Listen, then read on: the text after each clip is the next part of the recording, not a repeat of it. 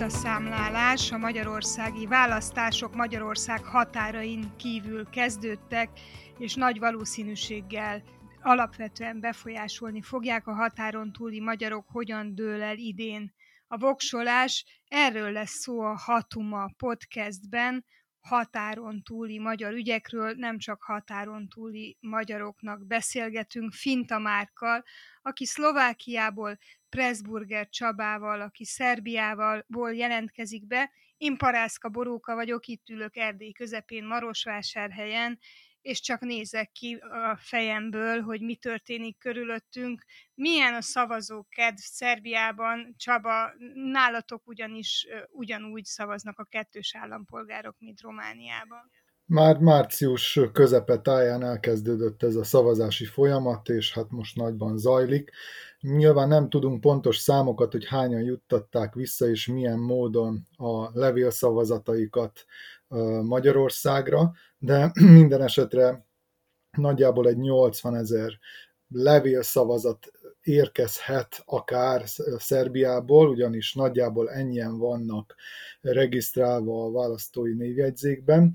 Azért vagyok egy picit bizonytalan e tekintetben, mert a Nemzeti Választási Iroda honlapján csak azokat az adatokat közlik országokra bontva, csak azoknak az adatait közlik országokra bontva, akik levélben kérték a megerősítést arról, hogy bekerültek a választói névjegyzékbe. És ilyenből Szerbiában 68 ezer van. De fölhívnám a, a, a hallgatóknak is a figyelmét arra, hogy van egy olyan tétel ezen a listán, hogy 149 ezer, tehát közel 150 ezeren vannak olyanok, akik azt kérték, hogy e-mailben értesítsék őket arról, hogy fölvették őket a választói névjegyzékbe, tehát mindannyian határon túli szavazók, de nem tudjuk pontosan, hogy melyik országhoz tartozni, tehát hogy melyik országból fogják küldeni a, a szavazataikat. Számomra ez egy borzasztó furcsa helyzet, és nagyon érdekesnek tartom, hogy eddig ezzel kapcsolatban a média sem különösebben foglalkozott. Vajdaságban most, ami igazán fölborzolta úgymond a kedélyeket, az az volt, hogy a, az itteni legnagyobb párt, a Vajdasági Magyar Szövetség aktivistái már nem csak abban kínálják fel segítő szándékukat a polgároknak, hogy hát kitöltsék helyesen ezeket a, ezeket a szavazólapokat, illetve a, a mellékelt regisztrációs űrlapot, hanem abban is, hogy ezeket ugye célba juttassák, ami különböző módon történhet, elviszik a, a nagykövetségre, vagy összegyűjtik és, és valami módon, más módon juttatják el a Nemzeti Választási Irodához. Viszont ami újdonság ilyen tekintetben, hogy az idén már lényegében VMS aktivisták viszik ki ezeket a levélcsomagokat a, a megadott címekre a polgároknak. Tehát nem a postával jut el hivatalos módon az a levélcsomag, hanem a, a párt aktivistái által. Na most persze formálisan nyilván nem a, a VMS-t bízta meg a posta azzal, hogy kivigye ezeket a levélcsomagokat, hanem egy hát civil szervezetet, történetesen a, a CMH irodák hálózatát, amely hát legalábbis, hogyha nagyon enyhén akarok fogalmazni, akkor azt mondom, hogy egy VMS közeli civil szervezetről van szó, tehát egy olyan szervezetről, amely a különféle magyarországi támogatások elosztásával volt megbízva az elmúlt években, és hát természetesen nincs annyi úgymond kispostása, aki kihordhatná ezeket a levélszavazatokat, tehát föltételezhetően ők is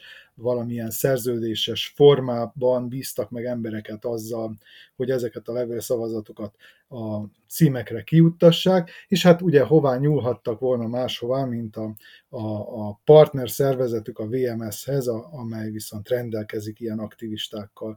Úgyhogy ennek a regularitásáról folyik itt a vita, és a média, független média próbálja kideríteni azt, hogy egyáltalán hogy kerülhetett erre sor, például a Nemzeti Választási Iroda tud -e erről, tudott-e arról, hogy nem a postával fog Szerbiában eljutni a választói levélcsomag a választókhoz, hanem tulajdonképpen civil szervezet által, amely egy párthoz van bekötve, és hát most azt találgatja mindenki, hogy vajon ezt központilag Budapesten szervezték, vagy egyszerűen csak itt valaki túlbuzogta magát, és ez egy vajdaságikum, úgymond.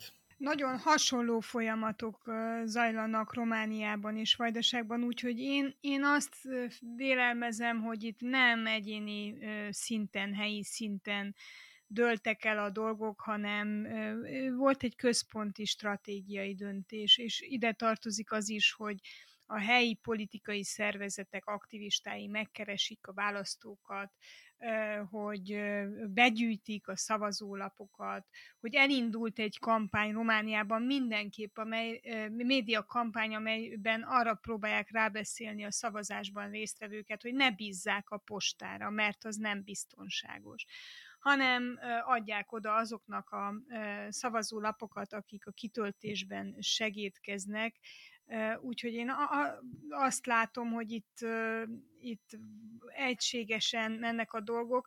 Azt nem tudom, hogy, hogy merült-e fel bárkiben, hogy garanciát vállaljon, hogy ezek a szavazólapok ne sérüljenek, ne jussanak illetéktelen kézbe, ha összevetjük a romániai választásokkal, az önkormányzati választásokkal, a legkisebb falusi polgármester választással is, azért azt látjuk, hogy a biztonsági szabályok, a választás tisztaságát garantáló szabályok sokkal szigorúbbak, mint ez alatt a választás alatt. Nem tudom, hogy ti elképzelhetőnek tartjátok-e már például, hogy egy szlovákiai választáson a, a, a szavazólapokat az csak úgy sétáltassák politikai megbízottak. Jó, hát a sétáltatás az egyetlen normális országban sem fordulhat elő egy választások idején. Erre külön figyelmet kellene fordítani, hogy, hogy ilyen, ilyen ne fordulhasson elő, mert nem tudom, ez is talán valami, bár lehet, hogy az már a veszőparipám, ez a folyamatos posztkommunista országozás, de ez mint hogyha tényleg csak egy itteni betegség lenne, vagy valamiféle néphagyomány, hogy ilyen-olyan módon trükköznek ezekkel a leg, hogy is mondjam, legkézenfekvőbb, legegyszerűbb, legkevésbé bonyolult és legnyilvánvalóbb trükközésekkel. Számomra egyébként ez végtelenül megdöbbentő. Szlovákiában ugye nálunk a levélszavazós díj az, az tulajdonképpen nem létező, illetve tét nélküli dolog. Itt a, azok a kettős állampolgárok fognak valószínűleg levélszavazni, akik vagy nem vallották be a az állampolgárságokat, vagy már akkor kettős állampolgárok voltak, amikor még a Ficoféle ellentörvény nem lépett életbe. Ugye ez 2010-ben történt, azóta ebben nem nagyon van változás, úgyhogy itt tulajdonképpen tényleg elhanyagolható számokról beszélünk, és itt, itt például erről hogy e, ez a jelenség, ez tulajdonképpen teljesen ismeretlen, illetve nem nagyon van ennek semmiféle médiatere. Én legalábbis nem futottam bele semmi ilyesmibe. Csaba, Szerbiában? Nálatok most nem csak magyarországi választásra készültök, hanem helyi választásokra is. Mehetne ez így ugyanígy? Nyilván nem, nem megy így, viszont van egy olyan aspektus a szerbiai választásnak, amely egy picit hasonlatos ahhoz, amit a határon túli magyar szavazókkal kapcsolatban is itt kritikaként felhoztak az elmúlt hetekben és konkrétan a, a Vox turizmusra gondolok. Ilyen tekintetben vannak hasonlóságok, ugyanis ennek alapvetően a Vox turizmusnak Szerbiában, Belgrádban van jelentősége, ugyanis ö, amellett, hogy Szerbiában ö, köztársasági választást tartanak és ö, államfőválasztást, emellett néhány önkormányzatban is tartanak előrehozott választást, például Belgrád, a fővárosban, és itt bizony nagyon nagy esélyekkel indul az ellenzék. És ennek ellensúlyozására azt találták ki a hatalmi körök, hogy a boszniai szerb köztársaságból hoznak olyan polgárokat, és jelentenek be belgrádi címekre, és ez ilyen tömegesen történik, tehát buszokkal hozzák az embereket, akik aztán majd természetesen a megfelelő módon szavaznak Belgrádban, és ezzel befolyásolják a választást.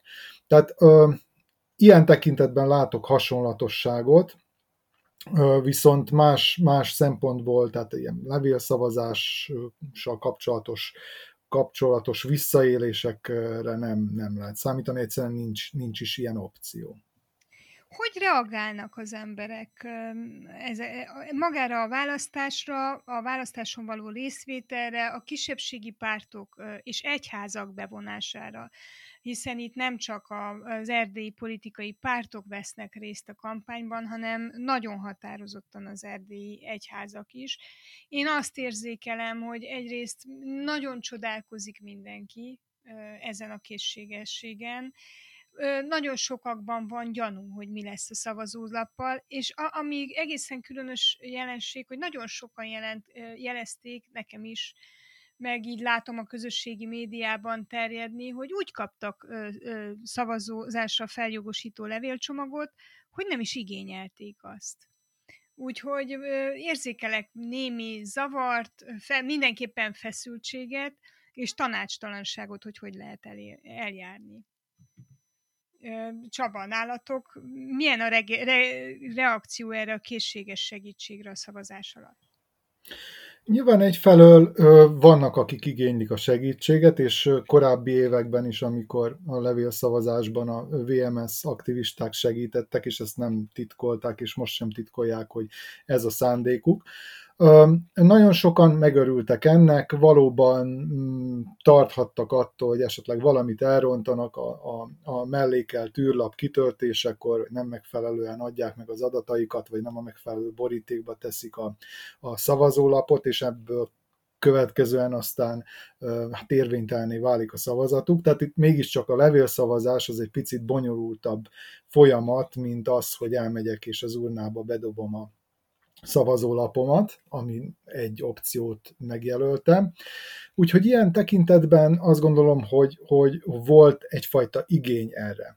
De nagyon sokak nem igénylik ezt a, ezt a megkeresést, és hát azzal, hogy most a, a VMS aktivistái, mert csak is így nevezhetem őket, hiszen attól függetlenül, hogy most itt megpróbáljuk a személyiségüket elválasztani egy pillanatban, tehát amikor bedobják a postoládába a, a, a borítékot, akkor még nem VMS aktivisták, de utána, amikor becsöngetnek és megkérdezik, hogy segítsenek-e, illetve segítenek kitölteni az űrlapot, meg elvinni, onnantól kezdve meg VMS aktivisták. Tehát, hogy azért ez a kettős személyiség jegyeket hordozó aktivistaság, ez egy elég furcsa jelenség Szerbiában. Tehát mondom, nagyon sokan vannak, akik igénylik a segítséget, de nagyon sokan olyanok is, akik ezt emiatt berzenkednek, és, és, és nem tartják egyáltalán jónak azt, hogy egy párt így módon, akár a saját adatbázisát, a, egyébként nyilván illegálisan fenntartott adatbázisát tudja bővíteni azáltal,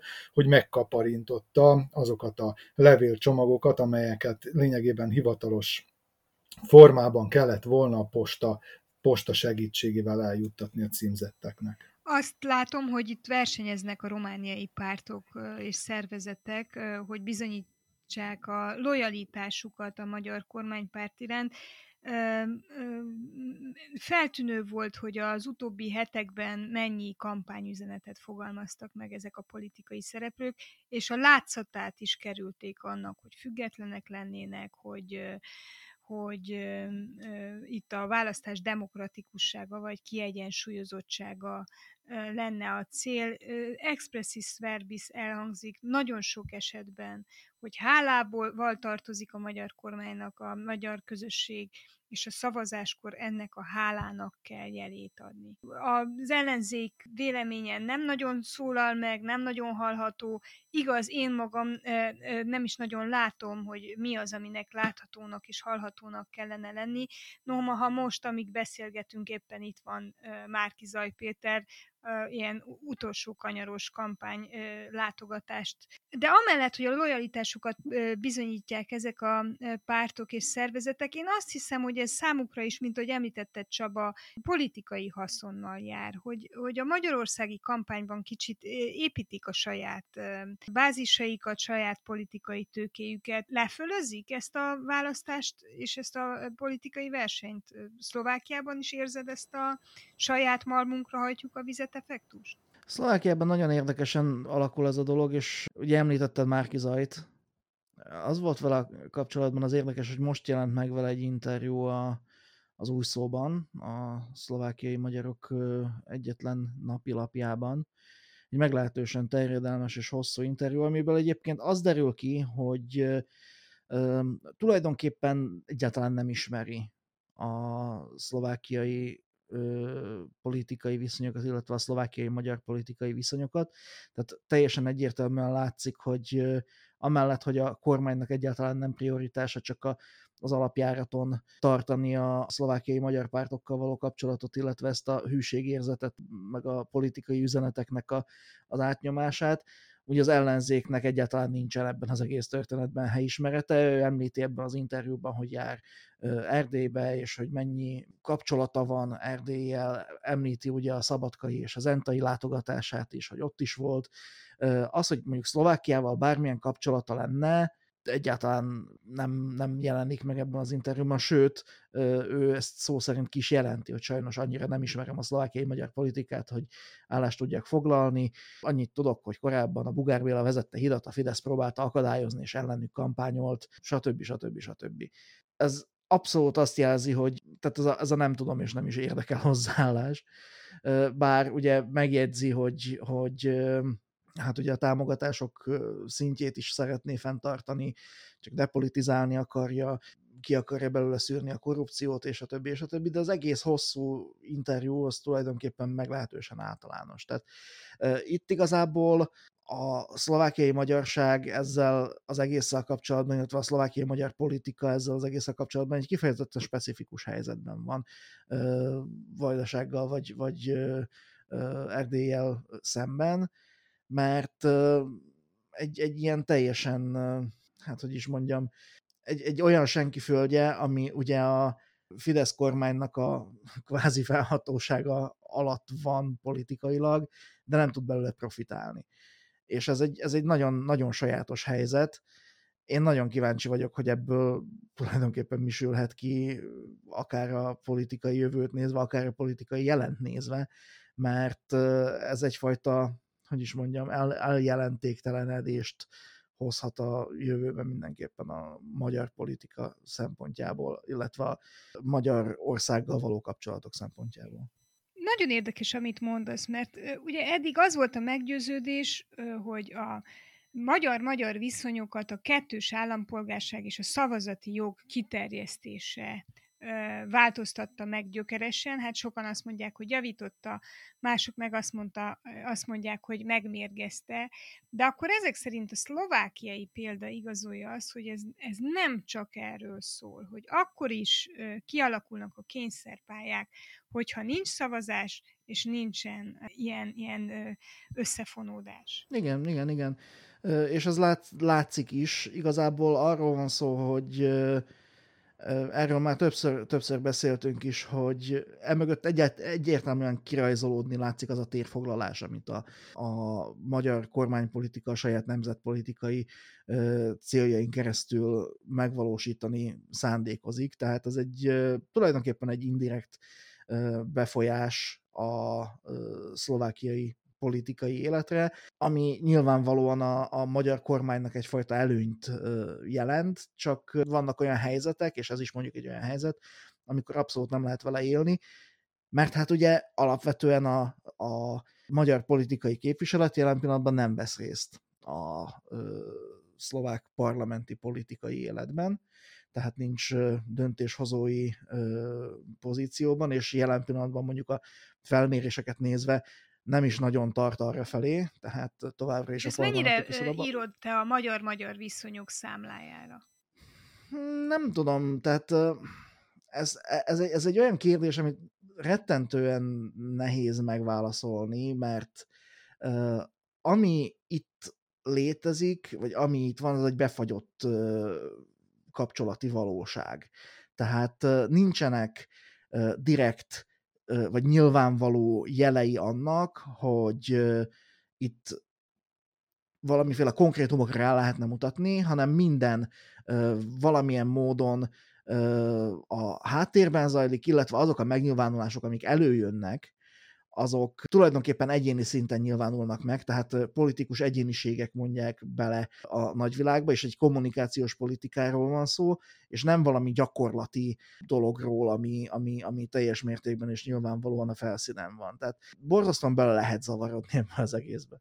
Csaba, te mit gondolsz, hogy, hogy, hogy mi az igazi politikai haszon a magyar kormánynak Vajdaságban? Mert a szavazatok aránya túl azon, hogy ez a mai mostani szavazási rendszer úgy játszható ki, ahogy azt bárki akarja. Tehát a szavazatok száma alapján azért nem egy akkora nagy falat a vajdasági magyar közösség. Túl sokat fogyott ahhoz, hogy érdemes legyen ott helyezkedni. De az például, hogy milyen a, a, a nemzetpolitikai imázsa a magyar kormánynak, hogy mi, mi, milyen, mire használja igazolásként a még megmaradt vajdasági magyarokat, vagy milyen a, a viszonya a szerb kormányjal, hát most különösen az orosz-ukrán háború árnyékában, az azért, azért az egy stratégiai kérdés, nem?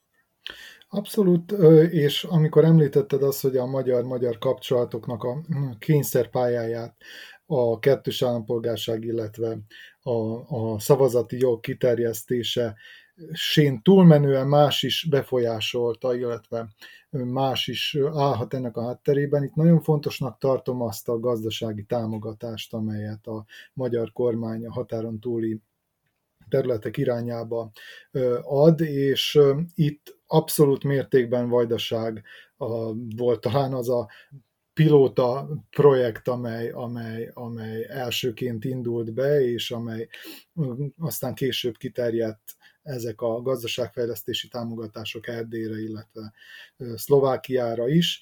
És persze Bocsáss nagyon fontos... Mit gondolsz, hogy, hogy miért, miért vajdaság volt a kísérleti tere? Hát egyfelől egy borzasztó lojális partnert sikerült itt szerválni, a Vajdasági Magyar Szövetség személyében.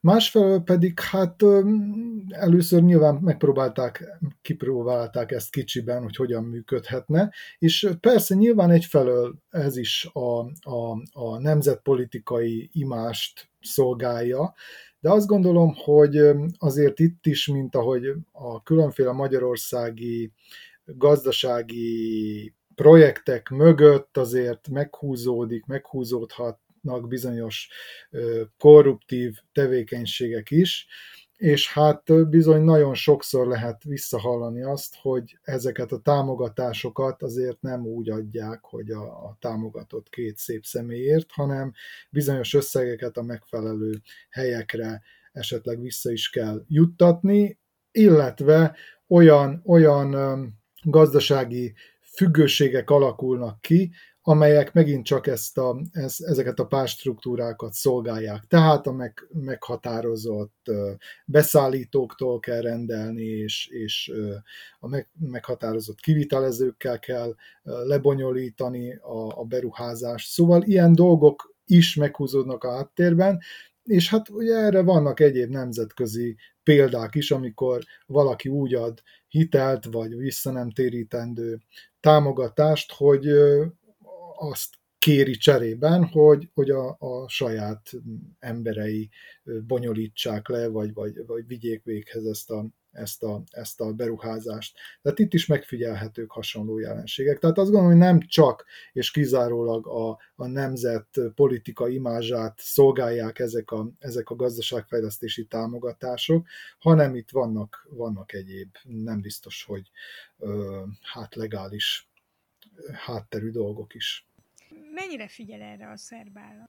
Szerb államnak tökéletesen megfelel a dolog olyan tekintetben, hogy szépen leadózzák a pénzeket, tehát a gazdaságfejlesztési támogatások után is szerb államnak adóznak, tehát már ha más nem, ez is megéri. Illetve ö, leveszik a terhet tulajdonképpen sok esetben a szerb állam válláról, hiszen nem ő lesz kénytelen fejleszteni bizonyos területeket, ahol történetesen magyarok élnek, vagy hogyha mondjuk a kulturális oktatási támogatásokat nézzük, akkor hát szerb állam mossa kezeit, vagy, vagy hát széttárja a karjait, és azt mondja, hogy jó, hát ha ti akarjátok, és ti szeretnétek ezeket a támogatásokat megadni, hát akkor csináljátok. Miközben ugye nyilván ez a szerb államnak a kötelessége lenne elsősorban, de hát hogyha például a kultúrában csak és kizárólag a szerb államra támaszkodna a vajdasági magyar közösség, akkor már itt hát nem megtizedelve lenne, hanem tényleg le lenne fejezve a, a kulturális élet az országban. Térjünk egy picit még vissza erre a választásra, mert hogy nem is tudunk ettől most nagyon sokáig szabadulni. Hát április harmadikán lesznek Magyarországon a szavazások, addig folyamatosan zajlik a határon kívül a levélszavazatok gyűjtése. Én azt látom Erdélyben, hogy nagyon erős visszajelzések jönnek Magyarországról, nagyon negatív az ellenzéki szavazók részéről a határon túli magyarok megítélése, nagyon éles sértések hangzanak el. Ti érzitek ezt, a, ezt az ostromállapotot? Láttok-e magatok körül arra vonatkozó kísérletet, hogy enyhítsék ezt a társadalmi vál, növő konfliktust, vagy van-e erre bármiféle eszköz? És, és mi, mi lehet ennek a perspektívája? Meddig fog ez, ez a... És azt hiszem, hogy ezt Szlovákiában is érzitek, annak ellenére, hogy, hogy, hogy nem szavaznak a szlovákiai magyarok. Érezni ezt lehet nagyon régóta egyébként, tehát az, hogy ez olykor fokozódik, ez, ez egyáltalán nem újdonság. Az, hogy nagyon gyakran beliállnak a határon túli magyarokba, a hétköznapi kapcsolatok szintjén az emberek, az is, az is nagyon gyakran előfordul.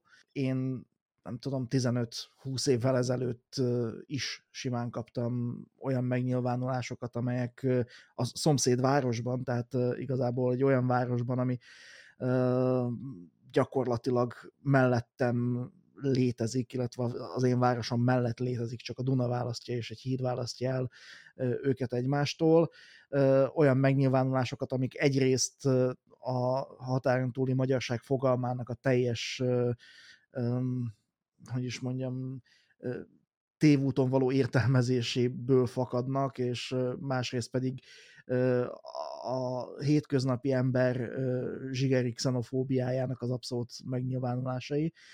Az, hogy ezek valamilyen formában visszatérnek, vagy, vagy, vagy előugranak, azok bármilyen hétköznapi helyzetben elő tudnak jönni. Hát annak idején, amikor Délkomáromban hát vagy a Magyarországon, a magyarországi Komáromban megnyílt az ipari park, és ide költözött több nagy cég, akkor Szlovákiából is nagyon sokan kezdtek át járni, dolgozni, és ezek a, ezek a tényleg magyar-magyar kapcsolatok is nagyon-nagyon gyorsan el tudtak mérgesedni, és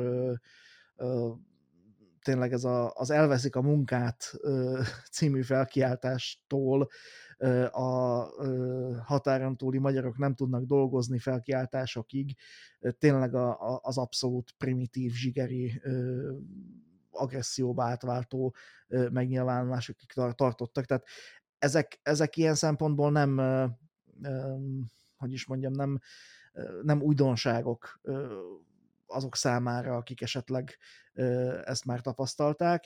Nyilvánvalóan a fiataloknál ez másképpen csapódik le, tehát azért még mindig szintén az, az összes határon túli magyar ismeri ezt a helyzetet, hogy hogyan tanultál te meg ilyen szépen magyarul, amikor mondjuk Magyarországon jár, mert, mert egyszerűen nem tudják róluk elképzelni, hogy, hogy határokon túl is élnek magyarok, vagy magyar anyanyelvű emberek. Az, hogy ezt valaki politikai programmá tudta emelni a háttérben, az igazából kettő múlik. Tehát az múlik egy, egy olyan politikusi megfontoláson, amely kifejezetten rossz indulatú, és múlik egy olyan köze, közegen, amely erre kapható.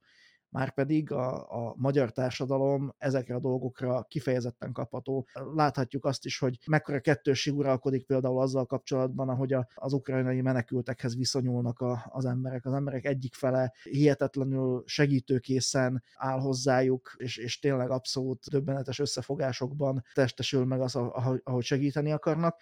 A másik oldalon meg megjelenik az a, a, a végtelenül primitív hozzáállás, hogy valaki, tudom én, oda kommentel egy menekülteket segítő poszt alá, hogy minek nekik csoki tojás, hogyha most nekik a legfontosabb az a kenyér meg a víz, és hogy minek, minek adtok nekik csoki tojást, meg ide jönnek a, ezek a szegény emberek, aztán a másik oldalon meg az van, hogy látták őket valamilyen bevásárlóközpontban bevásárolni, és hogy, hogy nem olcsó dolgokat vettek, és hogy ezek valószínűleg megint csalók. Itt összeér az alapvető zsigeri xenofóbia azzal az évekig tartó kondicionálással, ami a menekültek ellen hangolta a magyar közvéleményt, és ebből, ebből a tőből fakadónak látom én azt is, ahogy nagyon gyakran ezek az emberek a határon túli magyarok felé fordulnak. Mindenképpen fogunk még erről a menekült helyzetről beszélgetni, mert ez nagyon fontos témája a mindennapjainknak, és azt is meghatározza, hogy hozzánk kisebbségiekhez is általában a kisebbségekhez hogyan viszonyulnak,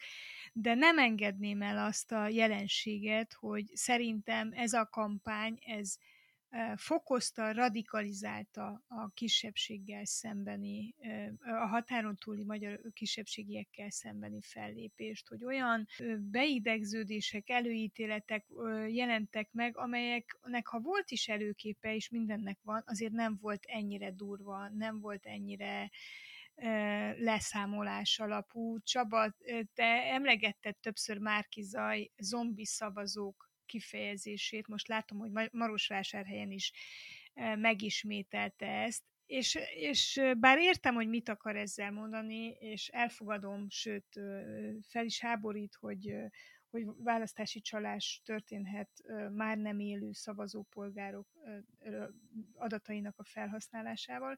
Mégis úgy vélem, hogy ez, ez egy olyan kampányfogás, ami, ami csak árt most, és növeli a feszültséget, és, és, és bevezet olyan szlenget, ami vissza ütni. Hogy látod ezt a, hogyan beszélünk egymással, Csaba? Igen, hát konkrétan ez a zombi, zombi hadsereg, vagy nem tudom minek nevezik. Hát ez valóban egy olyan kifejezés, amely hát finoman szólva is nagyon szerencsétlen, és, és rossz vért szül, és attól tartok, hogy nem véletlen. Tehát, hogy, hogy itt azért van-e mögött bizonyos szándékosság is, hogy a szavazó, az ellenzéki szavazó tábornak egy része, amely vehető arra, hogy esetleg a határon túli magyarok ellen hergelődjön, akkor azt ilyesmikkel kell még inkább föltüzelni. Én egyébként korábban is ettől tartottam, hogy a, az ellenzék, hogyha hatalomra kerül, esetleg nem fogja megregulázni azt az egyébként táborukban meglehetősen erős vonalat, amely a határon túli magyarok ellen irányul, és, és esetleg még akár szítja is az indulatokat, és mi határon túli magyarok leszünk a, az új hatalomnak már amennyiben persze az ellenzék győzött volna, vagy győzne, a, a, a migránsai, akikkel lehet különféle módon manipulálni, és, és, és a, a tábort úgymond föltüzelni. És most az látszik, hogy ezek a kijelentések, amelyek Márki Zajszáját is elhagyták, de akár korábban is, amikor a, a, a DK részéről voltak hasonló megnyilvánulások, ezek bizony ezt, ezt szolgálják, még ha akaratlanul is, bár én nem nagyon hiszek abba, hogy itt ne lenne ez akár átgondolt stratégia, sajnos. Hogy lehet ezt ennek elejét venni, vagy nem tudom, mi, mi a felelőssége? Nekem ez egyik, egyik leg, legnagyobb bajom a jelenlegi helyzettel, hogy, és azzal, hogy az RMDS elkötelezte magát politikailag, hogy, hogy nem, nem tudja ellátni az alapvető érdekvédelmi feladatát. Egyszerűen e, egy ilyen lojalit, Fidesz iránti lojalitással nem tud hitelesen úgy fellépni, mint bárkinek a tárgyalópartnere, nem, nem tud az egész erdélyi magyar közösség nevében beszélni, és egyszerűen nem tud, nem, nincs eszköze arra, hogy, hogy rávegye mondjuk az ellenzéki pártokat arra, hogy méltányosan járjanak el, hiszen ők azt mondják, hogy né, hát mi az életünkért küzdünk, egzisztenciális tétje van a, jelenlegi választásoknak, és ha velünk szemben minden eszközt be lehet venni, vetni a méltánytalan, átláthatatlan, transzparencia hiányos választásoktól a lejárató kampányokig, akkor, akkor mi is ezzel fogunk élni. És innentől kezdve passz, nem tudom, hogy, hogy mit lehet kezdeni. Tehát valahol valakinek el kellene indítani egy, indítani egy etikus folyamatot, ha, ha ennek van bármilyen módja. Már. Az az érdekes, hogy én nem látom a direkt politikai célját annak, hogy valaki a határon túli magyarok ellen hergeljen. Tehát ahogy beleolvastam ebbe a Márkizai interjúba, ő például arról is beszélt, hogy szerinte fenn kéne tartani azt a támogatási volument, amivel jelen pillanatban a magyar kormány a határon túli magyarokat támogatja, csak depolitizálni kell, és meg kell fosztani a, a korrupciótól. Tehát, de bocsáss meg, hogy közbeszólok, de ezzel ugyanazt üzeni, mint a ö, negatív kampány, hogy a határon túli magyarok pénzért szavaznak. És ugyanazt üzeni, mint a Fidesz, és tulajdonképpen a teljes magyar politikai elit meg van győződve, hogy a határon túli ö, magyarok tartják a markukat. Igen, de a másik oldalon viszont az van, hogy azt azért tudni lehet, hogy például Szlovákiában is tehát benne van a levegőben az, hogyha a magyar pénzektől elvágódnak, tehát leválnak ezek a kulturális szervezetek, akkor nagyon-nagyon nehezen fogják tudni ezt mondjuk szlovák forrásokból pótolni, és erre nincs is igazán törekvés. Tehát a, a függőségi rendszer az már ilyen szempontból olyan úgy kiépült, és annyira be van állva, hogy etablálódott ez az egész, hogy igazából nem tudom, hogy van-e politikai realitása mást mondani mondjuk az ellenzék részéről, hogyha bármilyen módon is, akár felszínes módon is meg akarja szólítani ezeket az embereket. Ez tényleg egy nagyon-nagyon felszínes és nagyon-nagyon olcsó politika, de valahogy ebben a régióban, vagy jelen pillanatban, a jelen körülmények között politikai kommunikációs szempontból valahogy megkerülhetetlennek tűnik, és nem is látom azt a, azt a módszert, amivel ezt a jövőben meg lehetne kerülni. Itt a teljes nemzetpolitikát, illetve a, ezt, a, ezt az amorf valamit, amit nemzetpolitikának hívunk, ezt új alapokra kéne helyezni, új kapcsolattal, új magyar-magyar viszonyrendszerrel, egy egész globális átfogó, strukturális és, és kommunikációs reformmal, és egyszerűen nem látom azt a, az erőforrást, ami mondjuk az ellenzékben benne lenne, hogy ezt ebbe belemerjen vágni, vagy nem látom azt, hogy a prioritási listáján valahol, valahol magasan lenne. Tehát itt a határon túli magyarok így a, a magyar politikai kommunikáció, illetve a magyar belpolitikai harcok szempontjából nagy valószínűséggel járulékos veszteségnek számítanak, és nem csak az egyik, hanem a másik oldalon is. De akkor az az abszurd helyzet alakul ki, hogy miközben azért a választások kimenetelére alapvető befolyással vannak ezek a közösségek, nem csak a számszeri arányuk miatt, vagy elsősorban nem a számbeli arányuk miatt, hanem a választási rendszer miatt, miközben a teljes magyar politikát meghatározza az, hogy mit nevezünk eufemisztikusan nemzetpolitikának, vagy nemzeti politikának, vagy kisebbségi politikának, tulajdonképpen ennek a mélyén nincs sem nemzet, sem kulturális, sem etnikai, sem kisebbségpolitika. Pontosan. Egyszerűen egy egész hosszú ideje tartó tévúton bolyongás az, ami jelen pillanatban zajlik mind a két oldalról. Azzal a különbséggel, hogy a Fidesz ezzel a határon túli magyar mondjuk így mitológiával, e, vagy ebben az egészben felismerte azt, hogy hogyan tudja ezt valamilyen módon a napi politikai hasznára, vagy esetleg talán a stratégiai politikai hasznára fordítani azt, hogy befolyással rendelkezik a környező országokban. Nem igazán látom azt, hogy ez hosszú távon teljes közösségeket felölelő, depolitizált, átlátható nemzetpolitikába vagy magyar-magyar kapcsolatba csapna át, mert az egyik oldalon egyszerűen nincs rá igény, mert nyilvánvalóan egy egyértelmű politikai irányvonalat követ az egész, a másik oldalon pedig nincs hozzá se erőforrás, se helyismeret, se tudás, se stratégiai koncepció, tulajdonképpen semmi.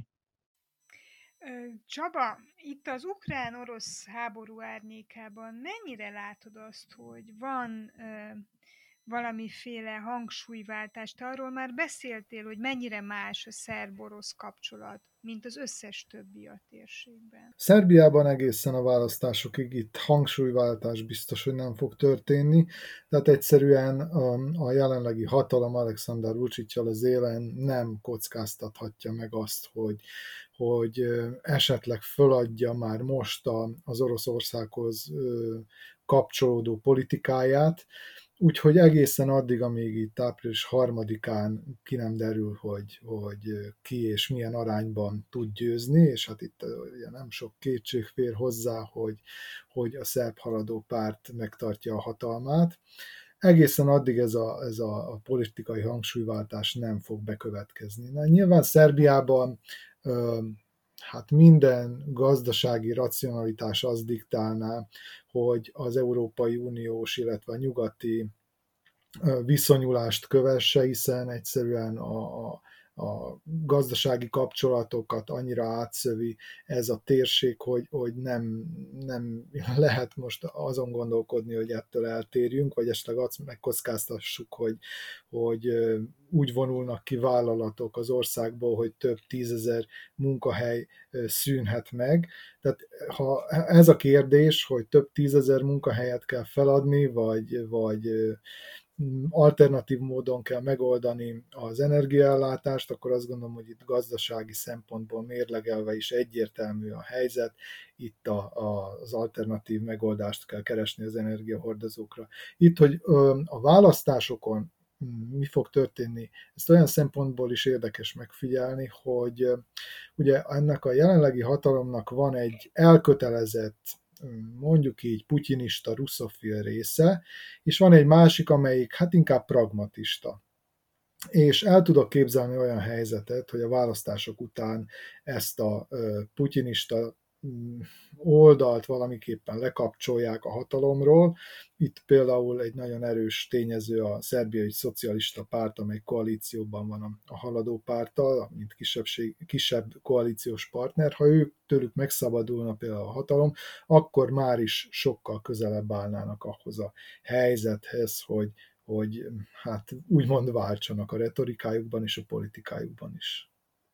Az, hogy, hogy ez a putinizmus, ez beszivárog-e a kisebbségpolitikába, az arra ti láttok-e esélyt, akár a magyar vonalon. Én azt láttam, itt volt egy, egy e, elég feszült helyzet. Március 15-én mentek az ünnepségek, és egészen más volt az idei március 15-e, mint az előzőek. Addig jártak ide a magyar kormány képviselői nagyon jelentős számban, és innen üzentek a magyar nemzetbe, és most nem történt meg, mert nem tudták ugyanazt a hát ha nem is nyíltan, de burkoltan orosz barát üzenetet elmondani Romániában, mert Romániában, Románia retteg russzofóbiában szenved, hát most ennek van némi alapja, és nem győzték a kisebbségi szervezetek is kifejezni lojalitásukat a román állam felé, és jelezni azt, hogy az, amit Oroszország kisebbségpolitikának nevez, hogy beleavatkozik más államok belügyeibe, sőt, hát háborút indít, az nem kisebbségpolitika. Ezt ilyen, ilyen tisztán Magyarországon én nem hallottam. Igaz, azt se hallottam volna az utóbbi hetekben, a szavazásra buzdistáson túl, hogy, hogy túlhangsúlyozta volna a magyar kormány a, a határon túli magyarok iránti felelősségvállalását, elkötelezettségét. Szóval nem, nem volt annyi határon túlizás, mint eddig, ezt akarnám itt nektek röviden mondani, és ez nagyon-nagyon furán hangzik. Nem, nem ütötte nektek meg ez a fületeket? De le volt tekerve ez a, ez a kampány most teljesen egyértelmű, hogy itt most olyan helyzetet teremtett az orosz ukrán háború, illetve már az előző hónapokban ennek az egésznek az előszele, továbbá az is, hogy ugye itt most mindenki rettentően küzdött az elmúlt két évben a, a világ járványjal is, hogy ezek a politikai üzenetek, ezek egyszerűen veszítettek a, az összetartó erejükből veszített ez az egész határon túli téma jelentőségéből, azokban a politikai diskurzusokban, amik mondjuk az elmúlt 8-10 évben azért hogy meghatározók voltak, és azért ott voltak abban a A vagy B ligában, ami a, a politikai kommunikáció mondjuk így ligáit illeti. Most egészen más kihívásokkal szembesül ez az egész régió, és egészen más kihívásokkal szembesültek a, a magyarországi magyarok is, és a határon túli magyarok is, és ezek a témák, ezek fokozatosan az évek során tényleg elvesztették a, egyrészt a túlhangsúlyozottságuk miatt, másrészt pedig most tényleg volt, volt, volt más dolga is az embereknek. Próbálják, illetve vannak politikusok, akik, akik próbálták ezt az egészet feléleszteni, próbálták, próbálták egy kicsit olajjal meglocsolni a, a kihúnyó tábortüzet, ennek viszont meglehetősen vegyes eredménye volt. Voltak olyan dolgok, amik, amikre tényleg rákapott a közvélemény, és lehetett kicsit széles körülben is tárgyalni a, a sajtóban, de aztán voltak olyan dolgok, amik tényleg hanvába voltak, mert egyszerűen az embereket most egyáltalán nem ez érdekli. Csaba? Érdekes volt megfigyelni azt, amikor itt járt Varga Judit, a igazságügyi miniszter a március 15-i központi ünnepségén a VMS-nek, és még itt ugye Szabadkán, ahol határon túli magyarok között töltött az idejét, itt is alapvetően azokat az üzeneteket szajkózta, amelyeket Magyarország képvisel az ukrajnai háborúval kapcsolatban. Tehát kimaradni, béke minél előbb, és, és, és hát nem engedjük meg, hogy, hogy a, a magyar emberek legyenek a kárvallottjai ennek a háborúnak. De ö, specifikusan valamiféle üzenet, vagy, vagy kampányüzenet, amely a határon túli magyarokhoz szólt volna, és amely ugye, akár meggyőzték volna arról, hogy, hogy a Fideszre kellene szavazni, ilyen nem igazán hangzott el ebben a kampányban, úgy globálisan sem, tehát az összes határon túli terület irányában, sem pedig, sem pedig konkrétan esetünkben Vajdaság irányában. Már azon Ilyen... kívül, hogy sok pénzt kaptatok, tehát előre megvettük a szavazataitokat. Hát így van, és ahogy már ezt az imént is említettük, hogy a, az ellenzéki Márkiza is lényegében azzal az üzenettel jött, ami hát nem egy nagy novum, vagy, vagy innováció, hogy a támogatáspolitikát, illetve a támogatások nagyságrendileg megmaradnak, maximum annyi történik, hogy átalakítják a döntéshozatalt, tehát tisztább lesz a, a, pénz leosztása, de, de a támogatást azt megőrzik, és, és ez az az üzenet, ami, ami igazán, amit igazán fontosnak tartottak hangsúlyozni, és nem pedig valami fellengzős, vagy nem tudom én, a felhőbe vesző dolog, ami egyébként szerintem nem akkora tragédia, és nyilván nagyon sokan ettől is tartanak, hogy mi lesz, ha az ellenzék hatalomra kerül, és esetleg ezek a támogatások megszűnnek, ne talán a, az állampolgárságot is megvonják, ugye nálunk azért ennek óriási a tétje, hiszen nem vagyunk Európai Uniós ország, de mm, mondom konkrétan, főleg a hatalmi párt részéről, tehát a Fidesz részéről a határon túli magyaroknak különösebb ígéreteket nem is tettek, hiszen minek is tennének, tudják nagyon jól, hogy elég ezt technikailag jól lebonyolítani a választásokat, ezeket a szavazatokat eljuttatni, visszajuttatni, és hát nem sok kétség fér ahhoz, hogy most is, mint ahogy négy évvel korábban is a szavazatok, a begyűjtött szavazatoknak nagyjából 90, 95%-a az a Fideszt fogja támogatni. Ki gondolta volna, hogy a kettős állampolgárság körüli vita és a menekült válság és a háborús helyzet kialakulása együttesen odáig vezet, hogy, hogy lehet, hogy az egész állampolgári közösség fogalmát újra kell gondolni, hogy az egész nemzet közösség fogalmát újra kell gondolni, és amit leülepedni láttunk, vagy rendeződni láttunk, az most a feje tetejére áll. Én, én úgy érzékelem, hogy miközben ez ilyen ellaposodott kampányá vált, és hát levajazott, megvásárolt szavazatokat, szavazókat látnak a határon téli magyaroknak, itt, itt tényleg földindulás lesz, és, és feje tetejére állhat minden. A javaslom, hogy erről az állampolgárság intézményéről majd beszélgessünk egyet a következő hetet. Hát nagyon belelendültünk ebbe a, témába, lassan végéhez ér a műsorunk, a podcast, a Hatuma Podcast, amelyben határon túli magyarokról beszélgetünk. Határon túli magyaroknak még e, egy, és nem csak határon túli magyaroknak, még egy hét van a választásig. Mit kívánunk magunknak, fiúk? Hát, hogy bírjuk ki ezt az egy hetet, aztán talán könnyebb lesz, újságíróként legalábbis. Márk, te is ilyen fáradt vagy? Én borzasztóan fáradt vagyok, de én minden egyes alkalommal reménykedek abban egy kicsit, hogy ezek a választások hoznak valami, valami, újat, valami, nem tudom, politikai paradigmaváltást, ami nem okoz ilyen borzasztó fásultságot, beletörődést, nem is tudom, ürességet.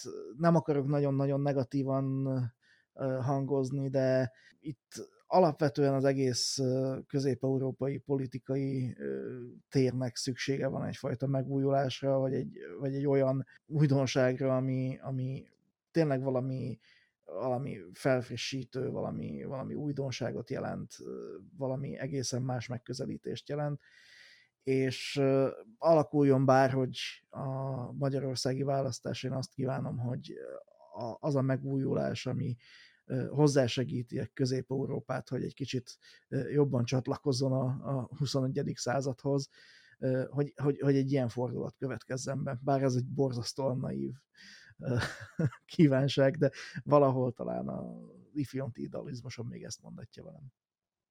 Látjátok, én ebben látom a kakaót. Tehát, hogyha lesz megújulás, akkor az a kisebbségpolitika és roma politika felől fog jönni, nem azért, mert mi ilyen okos, annyivel okosabbak és tehetségesebbek vagyunk, hanem mert muszáj nekünk megújulni. Ez, ez, a, ez a leülés és poshadás és zárványosodás, ami ezeket a közösségeket, vagy elnyomás, ha a romákról beszélünk, tönkretette és tönkreteszi, ez, ez ki, kigyöngyözi a felhajtó erőt, ki kell, mert másképpen katasztrófák lesznek, akkor innen folytassuk a következő héttől, jó? És, és legyen, legyen új közösségi politika, és gondolkozzunk új, új fogalmakkal, a nemzeti együttműködések vagy demokratikus viszonyok rendszeréről is. Ez volt a Hatuma Podcast Finta Márkkal, Szlovákiából, Pressburger Csabával, Szerbiából és Romániából,